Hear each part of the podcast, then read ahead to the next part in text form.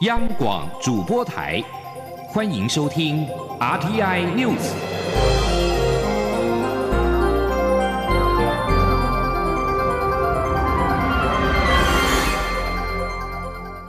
听众朋友您好，欢迎收听这节央广主播台提供给您的 RTI News，我是张顺祥。路透社引述知情人士报道。英国安全事务国务大臣董勤达，或者是翻译成图根哈特，在十四号会见了台湾数位部长唐凤。这次会议打破英国的传统外交政策，并有可能激怒中国。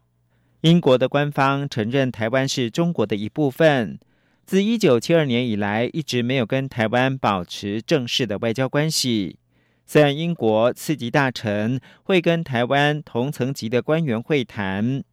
但惯例是英国大臣不会跟台湾的官员会面。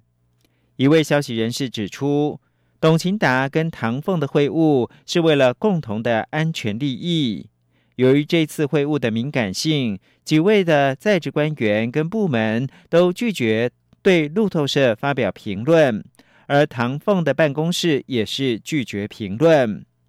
不过，数位发展部正在布建高韧性的通讯网络。唐凤在十六号说，英国卫星服务供应商 OneWeb 渴望今年底将覆盖范围扩及到全台湾。这不仅增加台湾可以运用的低轨卫星的选项，更有联防台湾的意味。外交部长吴钊燮十六号在欧洲议会跟副议长毕尔等议员以及比利时卢森堡国会议员会面。比尔在社群媒体贴文，吴部长欢迎来到布鲁塞尔，证实他的到访。吴钊燮十二开十二号开始出访欧洲，除了在捷克有发表演说等公开的活动。台湾官方对波兰跟欧盟总部布鲁塞尔的行程都不主动提供讯息，力求低调，避免被视为正式的官方互动，破坏跟地主国的默契。不过，欧洲议会的议员们陆续在推特发布讯息跟照片，证实了吴钊燮进入到欧洲议会，跟多位欧洲的民意代表会面。去年率团访问台湾的欧洲议会副议长比尔在推文欢迎他，表示台湾是欧盟重要而且可靠的经济伙伴，也是民主大家庭的坚定成员。新闻焦点回到台湾，新北板桥幼儿园喂药案延烧到细致，副市长刘。何然今天说明，细子案十五号教育局获报之后，立刻的就启动行政调查，并且协调专责的医院，有八十一位幼童裁剪，结果将在两到三天之后出炉。针对卫福部台北医院免费巴比妥检验及转关，改为只限新北，刘和然则表示，中央不做，新北做。辖内八个专责医院不限新北儿童，都可以透过绿色通道咨询之后免费的检验。请听记者林永清的报道。新北幼儿园喂药案日前传出，细指幼童验出微量安眠药苯二氯平类 （BZD） 的反应，引发家长恐慌。新北市副市长刘和然十七号召开记者会，说明案情进度。他强调，从十五号教育局获报，就立即启动行政调查。经家长同意，有八十一位幼童进行裁剪，今天由专责医院土城医院负责检验，结果将在两到三天后出炉。针对卫福部台北医院十六号宣布提供全台幼儿园幼童免费检验巴比妥 BZD 的定性检验，但三小时后却随即转弯，改成只限新北市幼儿园。刘和然则强调，中央不做，新北做。新北辖内八家专责医院这段期间都会提供绿色通道，六岁以下儿童若刚好来到新北想做检验，家长都可在咨询后免费检验。费用由新北负担。他说：“中央不做，新北做。所以从今天开始，只要你刚好到新北市来，或是你特别过来，或是利用这一次未来的这个端午假期，你回到新北或者回到大台北地区，如果您在六岁以下，不管这个你只要拿着健保卡，就到我们新北市的所有医院。你如果有些担心，麻烦你先打电话咨询，我们会安排专人跟你协助。让你进来这个做相关的裁剪，或是所有的看诊。而台湾民意基金会今天公布最新调查，有近百分之五十七的民众不满意新北市长侯友谊处理胃药案的整体表现，恐怕将影响侯友谊总统选情。侯办与国民党立法院党团则分别召开记者会，呼吁民进党不要刻意制造家长恐慌。分化社会对幼保人员的信任，而是应该中央与地方共同携手调查厘清。央广记者林永清采访报道。因应新北幼儿园疑喂药案，北市联医今天开始五个院区提供幼童公费抽血检验巴比妥。医师表示，家长要携带孩子的健保卡以及巴比妥的检验单，验血之后大概一个星期可以看报告。国民党今天质疑卫福部限缩新北幼童免费检验巴比妥苯二氮平类非物质，而是政治操作。新北市府更宣布，全国幼童可以免费到新北检验巴比妥。对此，民进党回应表示，许多县市早已第一时间投入应应，新北慢慢拍还要怪别人。新北市长侯友谊至今还在跑选举的行程，不顾受害的家长跟孩子，才是令人遗憾。刘玉秋报道。新北会要案持续成为选举攻防焦点，国民党及国民党团十七号分别举行记者会，质疑卫福部原本公布提供全台幼儿园幼童免费巴比妥苯二氮平类定期检验，却又修正为现新北市，此举非物质，而是政治操作。新北市政府更宣布，中央不做，新北做。即日起，全国六岁幼儿均可到新北市裁剪相关检验，全额费用由新北市政府提供。对此，民进党发言人张志豪回应指出，许多县市，包括台南、高雄、台中、桃园以及台北，在新北会要案事发后第一时间都直接投入应应，守护孩子的健康，让爸爸妈妈放心。六都中，唯独新北慢半拍，却还要怪别人。很遗憾的，国民党籍侯友谊阵今天早上还是持续在喷口水，不顾受害的家长跟孩子。卫福部愿意帮忙，还要被恶意批评。但是我们看到新北市仍然慢半拍，还要怪别人。而且侯友谊市长到今天为止还在跑选举行程，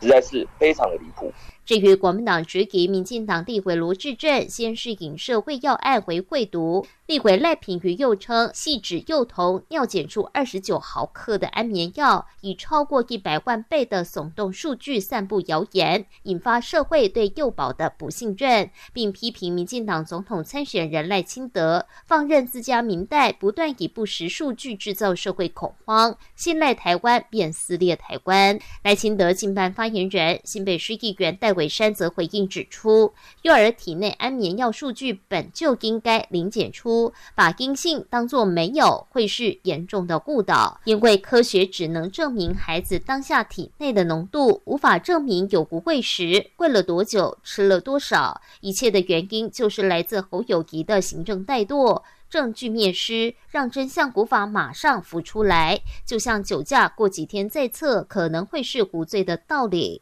戴伟山呼吁侯振营不要再争论数据单位，容许值大喷政治口水，应该尽快找出真相，对市民负责。央广记者刘秋采访报道。最近台湾社会揭露许多性骚扰、Me Too 事件。行政院将在七月中旬前提出性平三法的修法草案，送到立法院审议，完善法规面。根据了解，修法的方向包括了加强性平教育、加重罚则、防堵权势性骚简化申诉流程、避免被害者二度伤害，以及提供心理辅导保护措施等。记者王维婷的采访报道。台湾各界最近揭露多起性平事件，蔡英文总统、行政院长陈建仁日前指示，将从三个面向落实性别平等观念，其中一项是修改性别工作平等法、性别平等教育法和性骚扰防治法。立法院临时会七月预计通过性平三法修法草案，行政院也将于七月中旬前提出修法草案送立法院审议。行政院官员十七号表示，修法将从有效、友善、可信赖三个面向切入。有效方面，修法将贺阻性骚事件发生，包括加强性平教育、提高罚则、防堵权势性骚；友善方面，包括简化申诉流程、检讨申诉机制、避免重复调查对被害人造成二次伤害，以及将不同场域的持续性骚整合适用统一法律。同时，增订被害者保护机制，包括社工辅助措施、心理辅导措施等。在可信赖方面，修法将营造使被害人愿意第一时间申诉的环境。第一线受理人员要接受性平课程，申诉调查委员组成比例调整等。除了修法，陈建仁日前已经指示各部会订定性骚样态指引和建立可信赖、友善且具效率的申诉处理机制。官员表示，修法草案提出后，行政面的措施也会同步处理。中央广播电台记者王维婷采访报道。中央银行日前寄出第五波的打炒房措施，针对特定地区的第二户限制购屋贷款七成，换屋族担心恐怕会首当其冲。不过学者今天表示，家庭换屋族冲击不至于太大，主要还是锁定。炒作投机，降低炒房的诱因。同时，政府借此举宣示决心，可以让房市温和的软着陆。吉林央广记者谢嘉欣的采访报道。平均地权条例子法将于七月上路。近期央行召开里监事会议，虽决议利率按兵不动，但却无预警祭出新一波打炒房措施，将六都及新竹地区等八县市第二户贷款成数调降至七成，引发讨论。台湾房屋指出，央行虽未升息，但房市管制仍趋严，尤其新一波信用管制恐使部分换屋族购物计划被打乱，抑制市场交易量。国立政治大学地政系退休教授张金鄂则认为，新一波信用管制可降低风险，让资金不要再流向房地产，且贷款成数仍有七成，对家庭换屋的冲击不大，影响较多的是操作杠杆大的投资客。他并表示，央行此举等同再次宣示打炒房的决心，可让房市温和软着陆。他说，最主要是对市场上房市产生这样警讯。的一个这个讯息，那我觉得这很重要。市场上不要在观望的情况下，就是房市政府很清楚的，就是说让它合理化的做法。那让市场上更趋于软着陆的做法，我想这是一个比较好的方式吧。台湾房屋表示，央行先前五度升息，以增加业者融资成本，消费者房贷利息负担也变重，加上这一波信用管制以及下半年平均地权条例执法上路、二零二四大选等因素，市场观望氛围料将持续。推估在大选结束前，房市应会呈现交易量、推案量、总价带三低趋势。中央广播电台记者谢嘉欣采访报道。国际新闻：美国财政部十六号表示，包括中国在内，美国的主要贸易伙伴都没有被列入到 操纵汇率国名单里面，但瑞士、台湾、中国等七个国家被列入到观察名单。这份报告着眼于贸易顺差巨大国家，这些国家积极干预外汇市场，以获得贸易的优势。财政部最新的报告当中，七个经济体被列入到主要贸易伙伴观察名单，将密切的关注其货币做法跟政策，分别是中国、南韩、德国、马来西亚、新加坡、瑞士跟台湾。俄罗斯总统普京十六号表示，在白俄罗斯部署战术核子武器，是在提醒西方没有办法对俄罗斯造成战略失败。这也是普廷首次的证实，在白俄部署核武的事已经发生。但是他强调，认为俄罗斯目前没有必要诉诸核武。美国批评普廷的决定，但表示无意改变自己对战略核武器的立场，也没有看到俄罗斯准备使用核武的任何迹象。以上新闻由张顺祥编辑播报。这里是中央广播电台台湾之音。